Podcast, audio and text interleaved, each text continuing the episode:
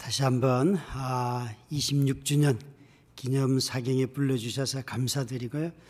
아, 함께 교제하고 또 성도들과 시간을 보내면서 제가 많이 회복이 되어서 너무너무 여러분의 기도와 기도에 또 사랑에 감사를 드립니다.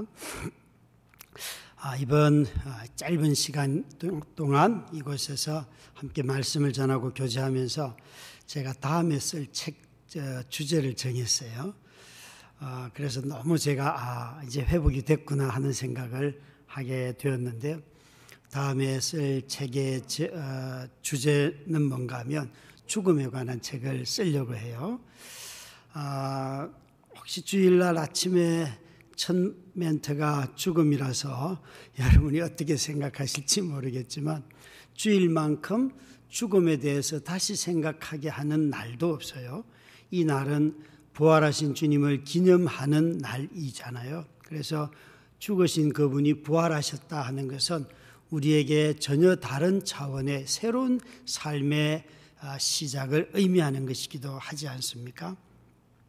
제가 다음 책에 아, 죽음을 주제로 쓰겠다고 생각을 하게 된 것은 이번 안식월을 맞아서 여러분 교회에서 이렇게 시작된 아, 설교 사역을 4월 아, 14일까지 아, 뉴욕에서 끝마치고 아, 저는 돌아가게 됩니다. 근데 와서 성도님들과 교제를 하면서 얼마나 많은 어려움들이 있는가 또 성도들의 삶 속에 상실과 고통과 결핍과 또 관계 안에서 겪는 그 깨어짐들을 듣고 나누고 하면서 우리의 상실과 결핍과 고통 이것 중에서 죽음만큼 이 모든 것을 한 번에 가져다 주는 것은 없는 것 같아요. 죽음은 어떤 인간의 고통보다도 가장 큰 고통이기 때문에 참으로 사람을 무기력하게 하고 너무나 깊이 오랫동안 슬프게 하는 것이 죽음이기 때문에 이런 주제를 어, 정하여서 책을 써야겠다 생각을 먼저 하게 되었습니다. 그러나 물론 이런 성도들의 아픔만 가지고 이 죽음을 이야기하려고 하는 것은 아닙니다. 죽음이라고 하는 것은 나의 세대는 끝나고 다음 세대가 이어진다는 뜻이기도 합니다. 죽지 않고는 세대와 세대가 이어지지 않습니다. 이 성경으로 말한다면 창세기는 이렇게 긴 37장부터 어, 요셉의 이야기를 하지만 실상은 전부 다 야곱의 이야기 안에 있는 요셉입니다. 그래서 이 48장, 49장 이제 넘어가면서 야곱의 삶에서 어, 요셉의 시대로 넘어가는 거죠. 이것은 하나님께서 이 어, 야곱을 통하여 이루실 일들이 다 끝이 났고 이제 요셉을 통하여 하나님이 다음 세대를 이어가신다는 그런 뜻이기도 합니다. 그런 점에서 우리 모두는 다 마치 야곱과 요셉처럼 세대와 세대를 잇는 존재로 이 땅을 살아가고 있습니다. 아무리 영욕의 삶을 살아도 그 삶에는 끝이 있습니다. 아무리 내 삶이 고통스러워도 끝이 있고 아무리 영광스러워도 반드시 그 끝이 찾아오기 때문에 어느 누구도 천년 만년 살 수는 없습니다. 그럼 이런 죽음이 찾아오면 내가 끝나면 세상은 다 끝나는가? 내가 죽으면 모든 것이 다 마무리되는가? 여러분 아닙니다. 한 사람은 죽음을 맞이하여도 그 사람이 붙잡고 살았던 언약, 하나님의 말씀은 내 뒤에 남아 있습니다. 이 사실은 저와 여러분이 꼭 기억해야 할 일들입니다.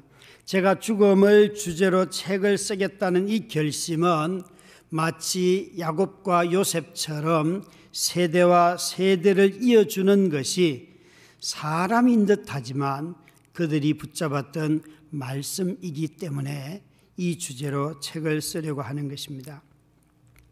신앙은 믿음으로 죽음을 맞이하는 능력을 기릅니다.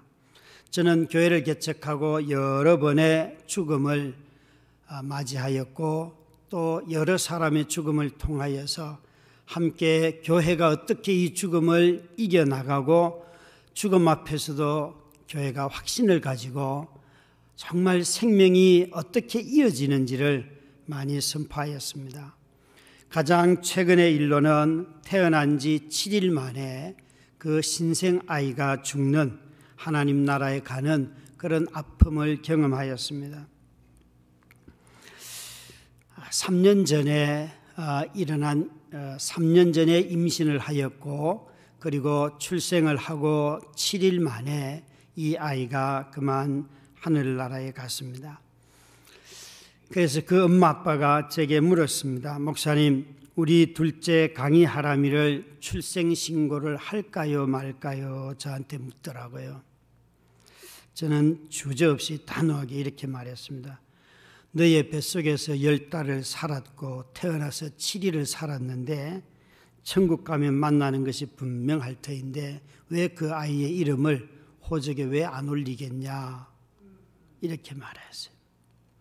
물론 젊은 집사님 부부는 제 이야기를 하기도 제가 이야기를 하기도 전에 이미 출생 신고를 하리라고 마음을 먹고 왔지만 아버지 어머니가 반대를 하였습니다. 믿지 않는 부모님들이 어떻게 아이가 이렇게 죽으면 인생의 저주를 받은 건데 굳이 그 아이를 묻으면 될 일을 왜 호적까지 올리냐 그러면서 반대를 하였습니다.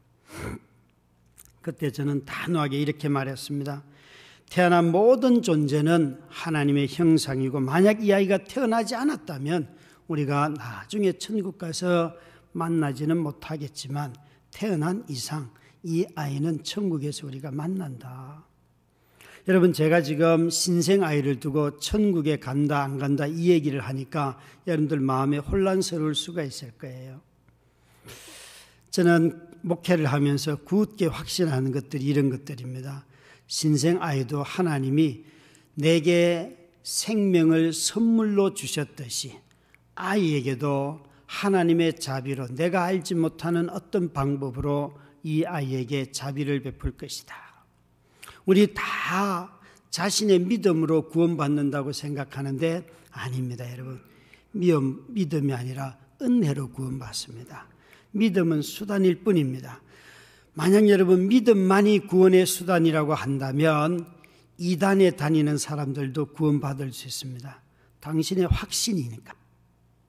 그러나 여러분, 믿음의 내용이 더 중요한데 우리의 믿음보다도 먼저 하나님의 은혜가 그래서 교회가 예수 그리스도가 우리의 선물이라고 하는 이유가 거기에 있는 것입니다.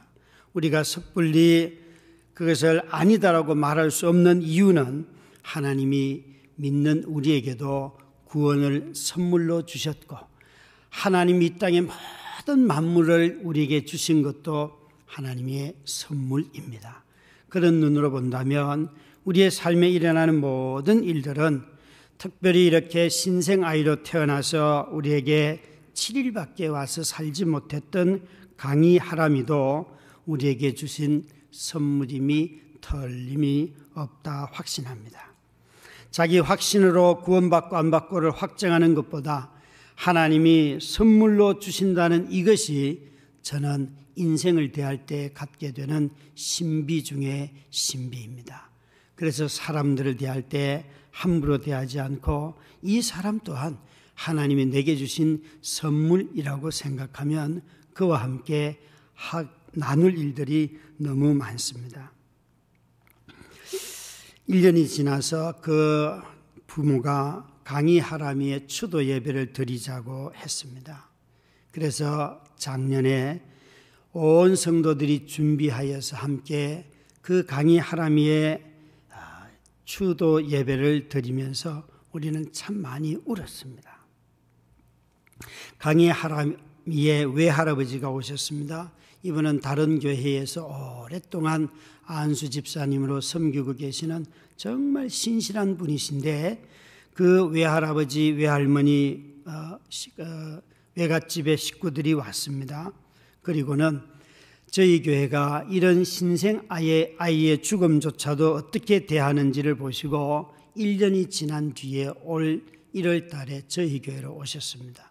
오셔서 가만히 여러 주를 예배 드리시더니만 제가 출국하기 전에 목사님 저는 이 교회에 등록하려고 합니다. 받아주십시오. 그러세요. 그래서 아니 아내 되는 권사님은 교회 오지도 않는데 왜 부부가 둘이 이렇게 각각 다른 교회를 섬기려고 하세요. 그냥 원래 오랫동안 섬겼던 교회로 그냥 가셔도 됩니다. 그랬더니만 아니에요.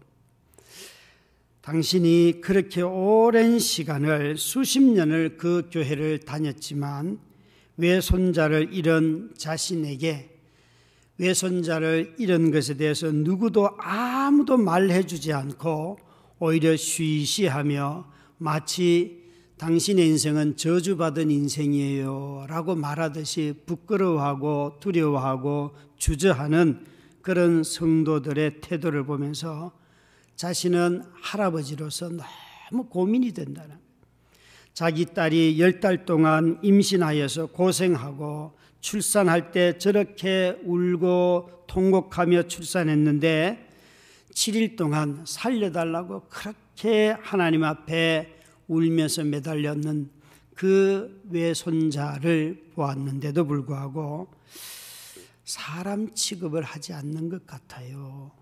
라는 말을 하시면서 그래서 교회를 옮기려고 합니다. 말씀을 하시더라고요. 여러분, 신앙은 믿음으로 죽음을 맞이하는 능력을 기른다고 말씀드렸습니다. 이 상실의 슬픔을 같이 아파하고 다시 만날 소망 위에 서서 미래를 바라보며 인생이 결코 우리 중심이 아니라 하나님 중심이라는 것을 죽음만큼 잘 보여주는 것도 없습니다.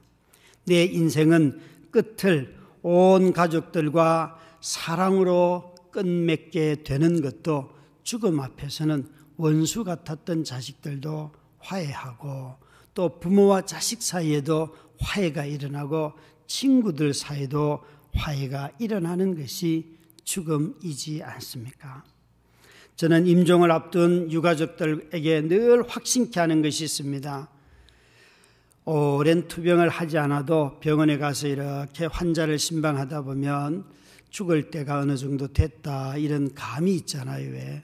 얼굴이 노랗게 뜨고 폐가 붓고 그러면 물론 섣불리 그런 말씀을 하는 것은 아닙니다. 가서 서너 시간씩 그 병실에 앉아서 이런저런 이야기를 다 나누고 난 뒤에 집사님, 권사님 죽는 거 아시죠? 이렇게 제가 묻습니다. 그러면 예, 압니다. 예, 압니다. 그래요. 예, 그러면 정말 멋있게 죽으셔야 합니다. 제가 제일 안쓰러운 죽음이 뭔가 하면 장례를 치르러 갔을 때 그 남은 유가족들이 영감 한마디만 해야지. 한마디만 해봐. 라는 말을 들을 때 너무너무 아프고 괴롭습니다. 그러니까 지금 말씀하실 수 있을 때 모든 자녀들에게 또 남아있는 다른 가족들에게 한마디를 다 하세요. 한마디도 하고 두마디도 하고 그 생각이 안 나거들랑 사진을 가져와서 펴놓고 이 사진은 언제 찍었고 이때 무슨 일이 일어났고 그 삶의 추억들을 다 가족들에게 얘기해 주세요. 장례 치르러 와서 장례를 집례하면서 그 남은 가족들이 우리 엄마가 아빠가 나한테 한마디도 못했다고 그런 하소연을 들으면서 장례 치르고 싶지 않습니다. 정말 마지막으로 가족들에게 사랑을 전해주고 가세요. 라고 말씀을 드리면 열 가정 중에 거의 대부분이 다 순종합니다. 그러나 어떤 경우에 목사님 아직도 소명과 사명이 있어서 우리 남편은 죽지 않습니다. 라고 말하던 그런 권사님들도 들어 만납니다. 그러면 저는 눈 똑바로 뜨고 쓸데없는 소리 하지 마세요. 소명과 사명이 있어도 다 죽습니다. 그것 있다고 안 죽는 게 아닙니다. 다 죽습니다.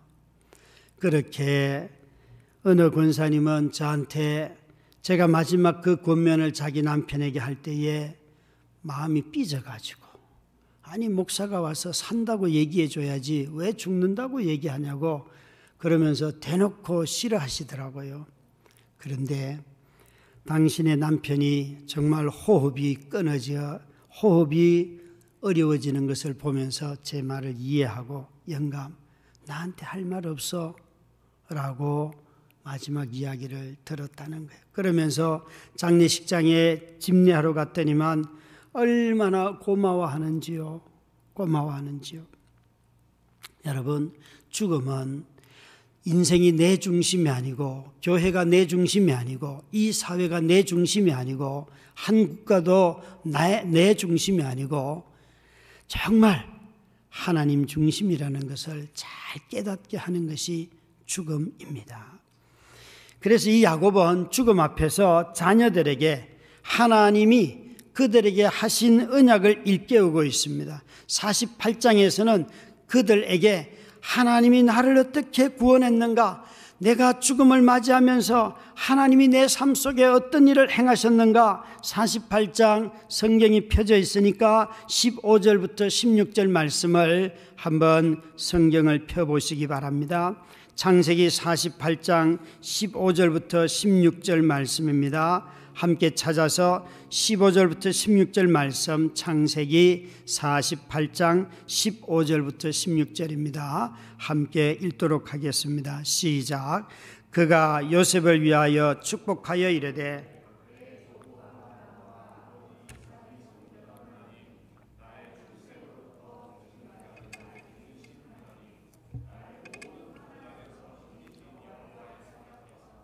이 아이들에게 복을 주시오며 이들로 내 이름과 내 조상 아브라함과 이삭의 이름으로 칭하게 하시오며 이들이 세상에서 번식하게 하시기를 원하나이다. 아멘. 야곱은 죽음을 맞이하면서 자신의 하나님을 기억하는데 여기에 세 개의 동사를 쓰고 있습니다. 조부 아브라함과 아버지 이삭이 섬기던 하나님, 우리의 선조들이 섬기던 하나님, 그리고 두 번째는 나의 출생으로부터 지금까지 나를 길러주신 이 길러주셨다 하는 것은 인도하셨다 하는 뜻이에요.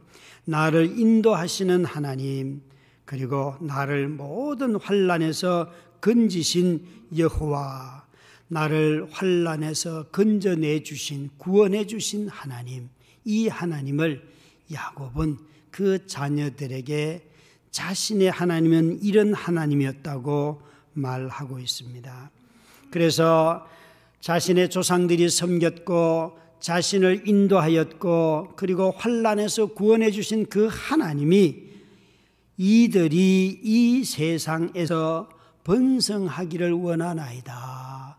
창세기 1장에 있는 생육하고 번성하라 땅에 충만하라 하시는 하나님의 창조 때 하신 말씀이 우리 자손을 통하여 이루어지기를 원하노라 라고 야곱은 지금 말하고 있습니다. 아브라함과 이삭과 야곱, 요셉 이 창세기에 언급되는 중요한 인물 네 사람 중에서 지명의 이름을 가장 많이 바꾼 사람이 한 사람이 있습니다. 그 사람은 누구인가 하면 야곱입니다. 아브라함도 아니고 이삭도 아니고 야곱인 그는 가장 먼저 바단 아람으로 형의 분노를 피하여서 도망을 갈 때에 루스드라고 하는 루스드라고 하는 한 지역에서 돌을 베개하고 잠을 잤습니다. 그런데 잠자다가 그 사다리를 타고 하나님이 오르락 내리락 하는 것을 그가 보고 난 뒤에 잠결에서 일어나서 그곳에서 돌을 기둥으로 삼으면서 기름을 부으며 이렇게 말합니다. 여기가 하나님의 전이라 오늘부터 이 지역의 이름을 베델이라 하리라. 야곱은 하나님의 임재가 있는 곳을 루스드라라고 하는 옛 이름을 버리고 이곳은 베델이라. 이건 여러분 누가 아는 게 아니에요. 자기 혼자 지금 하는 거예요. 이걸 나중에 모세가 알았고 그 믿음의 사람들이 아, 알아서 이것을 성경에 기록한 거예요. 뿐만 아니라 그는 이제 20년의 바단 아람에서의 생활을 마치고 야복 강변에 와서 밤새도록 하나님을 붙들고 씨름을 합니다. 그리고 하나님의 얼굴을 내가 보았다라고 말하면서 그 야복 강변의 이름을 브니엘이라 내가 하나님의 얼굴을 만났다. 여러분 하나님의 얼굴을 만나면 우리 모두가 다 내가 갖고 있는 질병도 다 벗어나고 고칠 것 같잖아요. 야곱은 밤새도록 하나님의 얼굴을 하나님을 붙들고 씨름하고 하나님의 얼굴을 만났지만 아침 해가 뜰 때 자신이 이전에 없던 걸음걸이가 생겼는데 평생 다리를 절면서 걸어 다녔어요. 하나님의 얼굴을 만나고 오히려 다리가 아파요. 여러분, 거룩하신 하나님을 우리가 만난다는 것은 우리 육체에 흔적을 남기게 되는 거예요. 우리가 다 성공과 번영과 부의 신학, 긍정의 신학은 예수 믿으면 다 낫습니다. 그러지만 십자가의 신학은 예수를 믿으면 오히려 자신의 생명을 버리게 되는 것입니다. 이것이 참 복음이지요. 그래서 이렇게 지명의 이름을 많이 바꿨다는 것은 그가 끊임없이 자신의 삶 속에서 하나님을 경험했다는 것입니다. 여러분, 다음 세대에 물려줘야 할 것이 여러분 무엇이라고 생각하십니까? 사람들은 또 혈육의 부모들은 다음 세대 자식을 생각하면 전부 다 돈과 재산과 땅을 생각하지요. 그러나 야곱은요, 땅을 생각한 것이 아니고 재산을 생각한 것이 아니고 생명을 생각하였습니다. 그 생명이라 하는 것은 그의 삶에서 경험한 하나님 경험입니다. 여러분, 아틀란타 새 교회가 26년이 아니라 앞으로 주님 오실 때까지 영원히 존재해야 할 교회인데 여기 계시는 모든 어른들이 정말 죽음에 가까이 있는 어, 계시는 어른들이 내가 좀 더 살려고 애를 쓰는 것이 아니라 좀 더 생명 자체를 연장하는 것이 목적이 아니라 하나님을 경험하는 것이 여러분의 남은 삶의 목적이 되기를 주의 이름으로 축원합니다. 너무나 많은 사람들이 목사님 나는 하루를 더 살아야 되는데 중환자실에서 아내 일로 인해서 그 여러 달 동안 중환자실에 들어갔다 나갔다 할 때 항상 옆 병동에 누워 있는 그 나이 많으신 팔순이 넘은 어떤 할아버지를 보면서 할머니가 눈물을 흘리며 영감 일어나야지 그러더라고요. 그래서 제가 어느 날 너무 할머니가 할아버지를 사랑하시는 것 같아서 할머니한테 할머니 할아버지가 일어나서 이유가 뭐예요? 그랬더니만 우리가 월남했는데 평양냉면 먹어야지요. 그러더라고요. 그래서 속으로 그냥 빨리 돌아가세요. 그거 한 그릇 먹으려고 일어나시려고요. 여러분, 너무 추한 거예요. 추한 거예요. 하나님의 나라와 그 의가 얼마나 부유하고 여기보다도 그 나라가 훨씬 좋은 나라인데 왜 그걸 그렇게 주저할까요?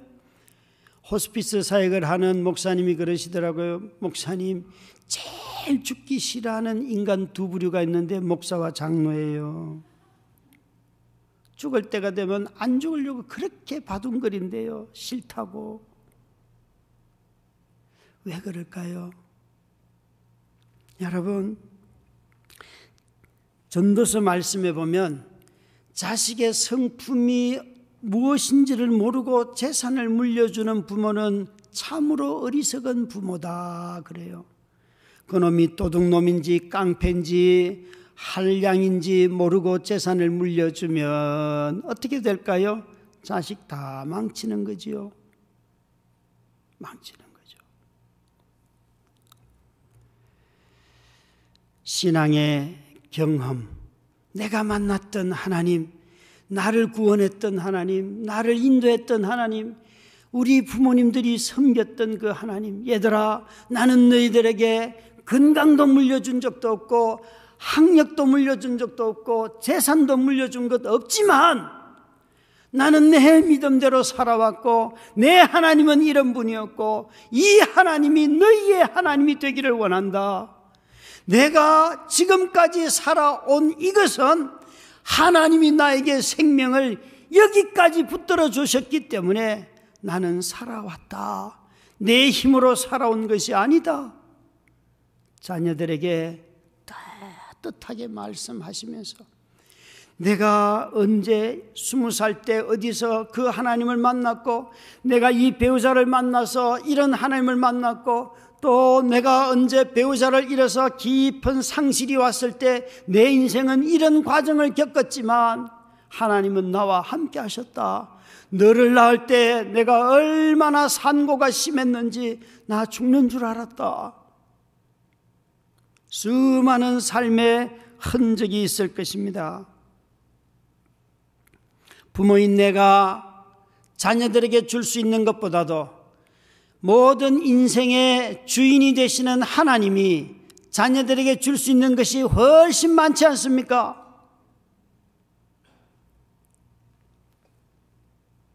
어느 날 아이가 제가 아는 어떤 분이 일하는 곳에 면접을 보러 간다는 거예요.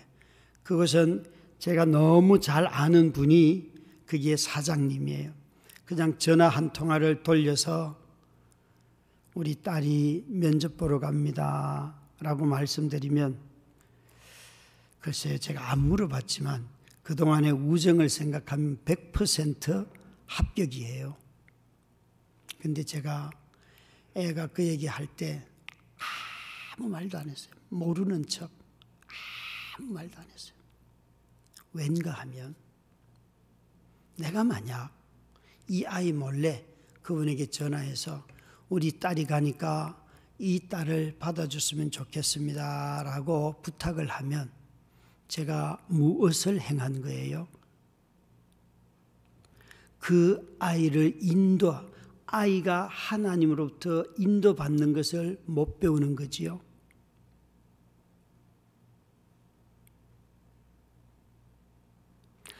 하나님이 그 아이를 인도하는 것을 가르쳐 줄 수 있는 기회를 내가 빼앗는 거지요.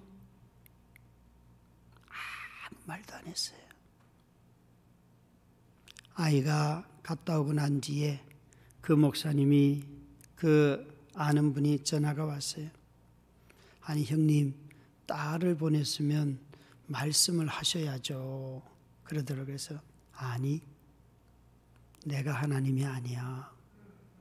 나중에 당신과 내가 안다는 것을 우리 딸이 알면 자기가 하나님의 인도를 받았다고 확신하는 것이 깨지고 우리 아빠가 아빠 덕에 라고 말하면 그 아이의 인생을 제가 망치는 거지요. 망치는 거죠. 아이의 신앙은 자라지 않고 우리 아빠 백으로 자식에게 못된 버릇을 가르쳤다는 거 아닙니까? 그렇게 하면 여러분 자식이 당장 취업하는 것보다도 그 자녀가 하나님과 씨름하면서 자기를 인도하시는 하나님을 경험하고 알아가는 것이 다 인생에 유익하지 않습니까?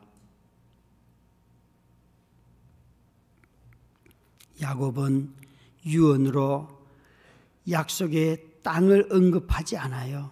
땅 얘기가 하나도 없어요. 오히려 약속을 이야기하고 있습니다.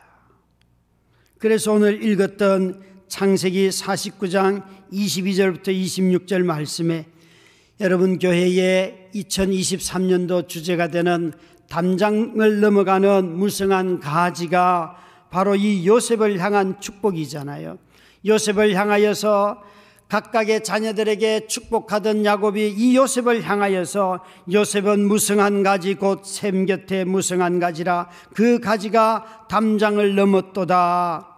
이 나무는 모든 가지는 나무는 다 어디에 있어야 하는가 하면 샘 곁에 있어야 합니다. 샘 곁에 있어야지만 자라서 가지가 뻗어나가고 담장을 넘어가고 또 다른 곳에 씨를 뿌리게 되지요. 나무는 물가에 심겨져야 자라듯이 언약의 백성들은 언약 위에 심겨져야지만 자라는 거예요. 시냇가에 심은 나무가 시절을 쫓아 과실을 맺듯이 매일 아침 저녁으로 정말 밤낮 없이 여호와의 율법을 즐거워하여 그 율법을 묵상하는 자가 되을 때에 인생이 20대에 맺는 열매가 있고 30대에 맺어지는 열매가 있고 70대에 맺어지는 열매가 있고 80대, 90대에 맺어지는 열매가 있다는 것입니다. 시절을 따라서 시절을 따라서 그래서 이 하나님의 말씀으로 인하여 맺어지는 열매는 그 풍성함을 부요함을 우리는 가늠할 수조차 없습니다. 장석중 시인이라고 하는 시인이 대추 한 알이라는 시를 쓰셨는데 오래전이죠 벌써. 그런데 이런 식구에 이런 말들이 나옵니다. 대추 한알 제목이에요. 대추 한 알. 저게 저절로 붉어질 리는 없다. 저 안에 태풍 몇 개, 저 안에 천둥 몇 개, 저 안에 벼락 몇 개.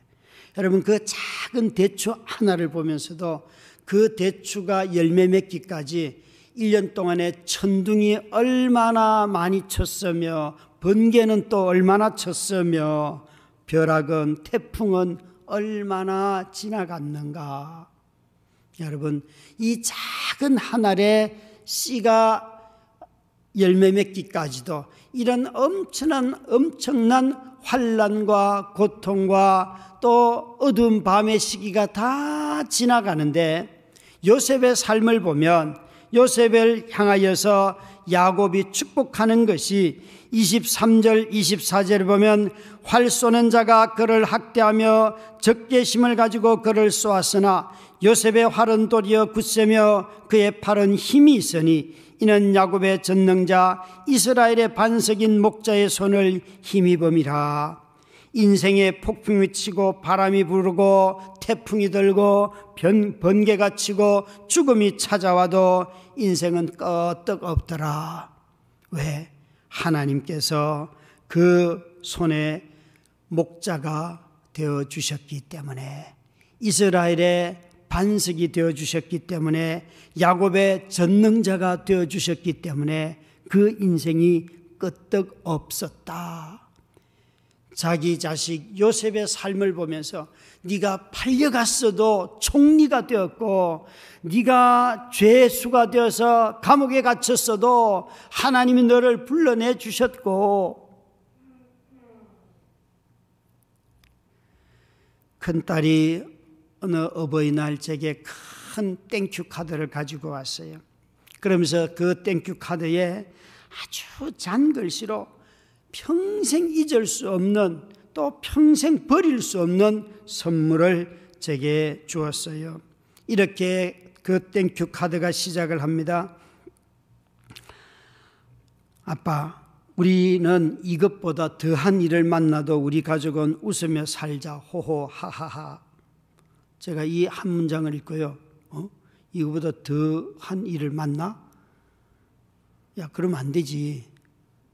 여러분, 엄마가 쓰러져서 이 큰딸이 아홉 살 때 쓰러졌는데요.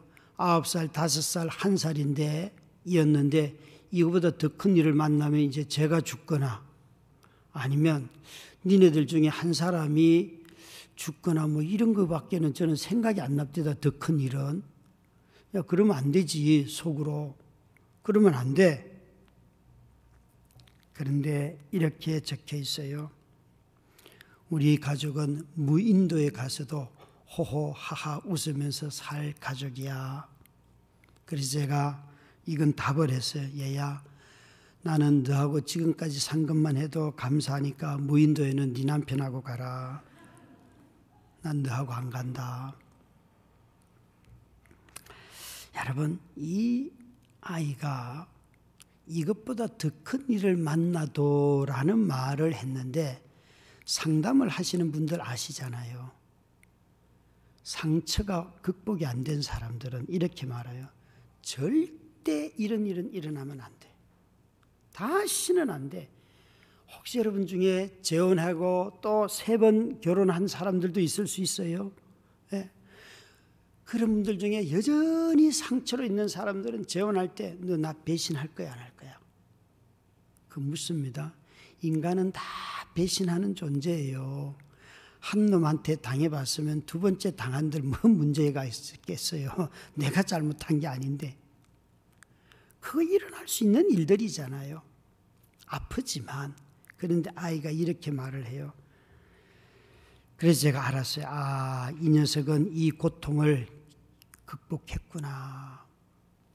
자신의 삶을 똑같은 일보다 더한 것이 일어날 수 있다고 개방하는 것은 비록 아픔이 있는 것은 알지만 그것을 어느 정도 극복할 때 나타나는 반응이지 않습니까? 여러분, 이 야곱은 자기 아들 요셉을 보면서 너의 인생에 폭풍이 들어쳤어도 하나님이 너를 붙들어 주셨다. 그러니 앞으로 너의 인생은 끄떡없다. 하나님이 여전히 너의 목자가 되시고 전능자이시기 때문이다. 라고 말씀하고 있습니다. 그래서 이 요셉에게 이렇게 말하지요. 그 24절, 20, 25절, 26절에 보시면 이 두 구절 안에 무려 복이라는 단어가 여덟 번 나옵니다. 여덟 번. 내 아버지의 하나님께로 말미암아 그가 너를 도우실 것이요. 전능자로 말미암나니 그가 내게 복을 주실 것이라. 위로 하늘의 복과 아래로 깊은 샘의 복과 젖먹이는 복과 태의 복이로다. 내 아버지의 축복이 내 선조의 축복보다 나아서 영원한 산이 한 없음 같이 이 축복이 요셉의 머리로 돌아오며 그 형제 중 뛰어난 자의 정수리로 돌아오리로다. 야곱이 자기 아들 요셉에게 이 나의 세대는 이제 끝이 나고 너의 세대가 오는데 이 요셉이 낳은 그 두 아들의 이름이 문하세와 에브라임이잖아요. 이 두 지파가 나중에 출애굽을 할 때에 가장 중심적인 역할을 해요.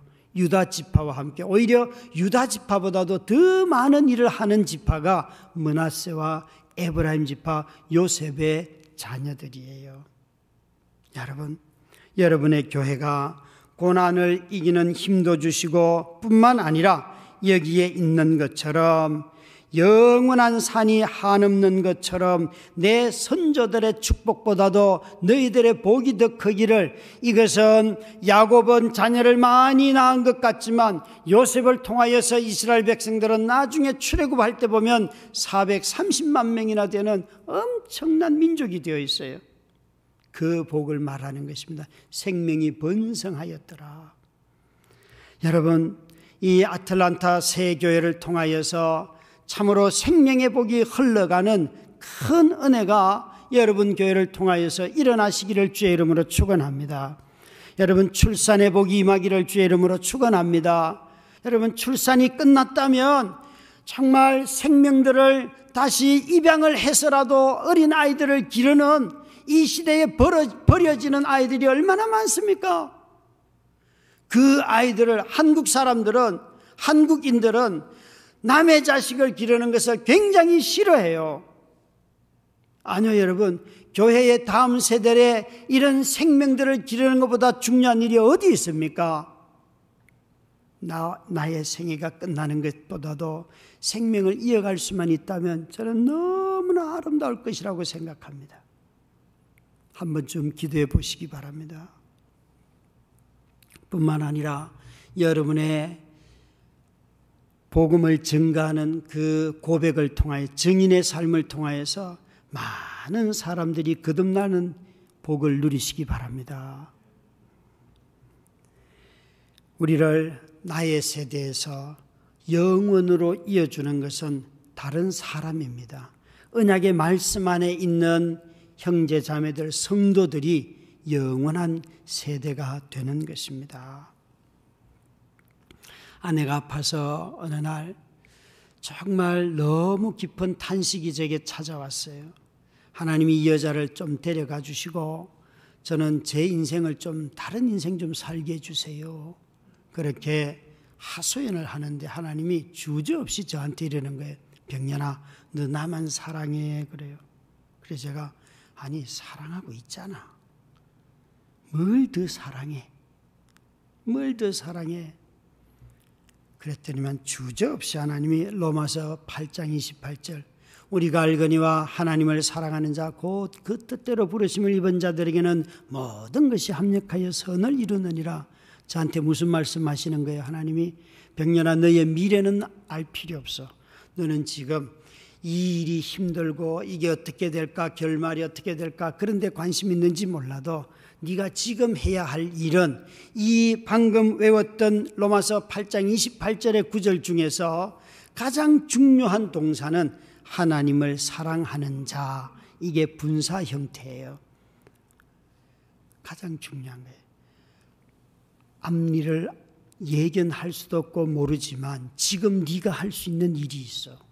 그것은 하나님을 사랑하는 일이야. 여러분 자녀들에게 네 꿈이 뭐니 물을 필요도 없어요. 아이들에게 너 하나님 사랑하니라고 물으면 하나님을 사랑하는 아이의 마음속에 있는 성령님께서 인도자가 되시고 성령님께서 꿈이 어떻게 가야 될지 알려주시고 성령님께서 낙심한 아이를 일으켜 세워서 그 아이로 뛰게 하시고 성령님께서 너는 결코 버림받을 수 없다는 것을 확정케 하셔요. 그래서 하나님을 사랑하는 것, 이것이 가장 중요해요. 여기 계시는 모든 앞선 세대들이 다음 세대에게 보여줘야 할 것이 무엇인가? 왜 너희들은 나한테 인사하냐, 나를 대접해야지? 그건 여러분 세상에서 하는 이야기고, 교회 와서는 내가 이 나이가 되었어도 나는 여전히 하나님을 사랑해요. 내일 해가 이 자리에 나가다가 쓰러져서 죽는 한이 있어도 나는 하나님 사랑하고 그것이 가장 복된 나의 자리예요. 라고 말씀하시면서 이 다음 세대 아이들에게 또 청년들에게 후세대에게 하나님 사랑하는 것을 가르치는 보여주는 믿음의 선배들이 되시기를 믿음의 야곱이 되시기를 주의 이름으로 축원합니다. 기도하겠습니다. 아버지 하나님 고맙고 감사합니다. 생명의 수가 다하여서 주님 배울 날이 얼마 남지 아니하였지만 여전히 주신 생명을 가지고 주님 뜨겁게 사랑하며 다음 세대를 축복하며 얘들아 나의 세대는 끝이 났다. 나의 세대는 너희들에게 이 약속의 말씀을 다시 증가하는 것과 밖에는 없다. 말씀하시며 후 세대를 말씀으로 축복하는 앞선 세대가 되게 하여 주시옵소서. 예수님 이름으로 기도드렸습니다.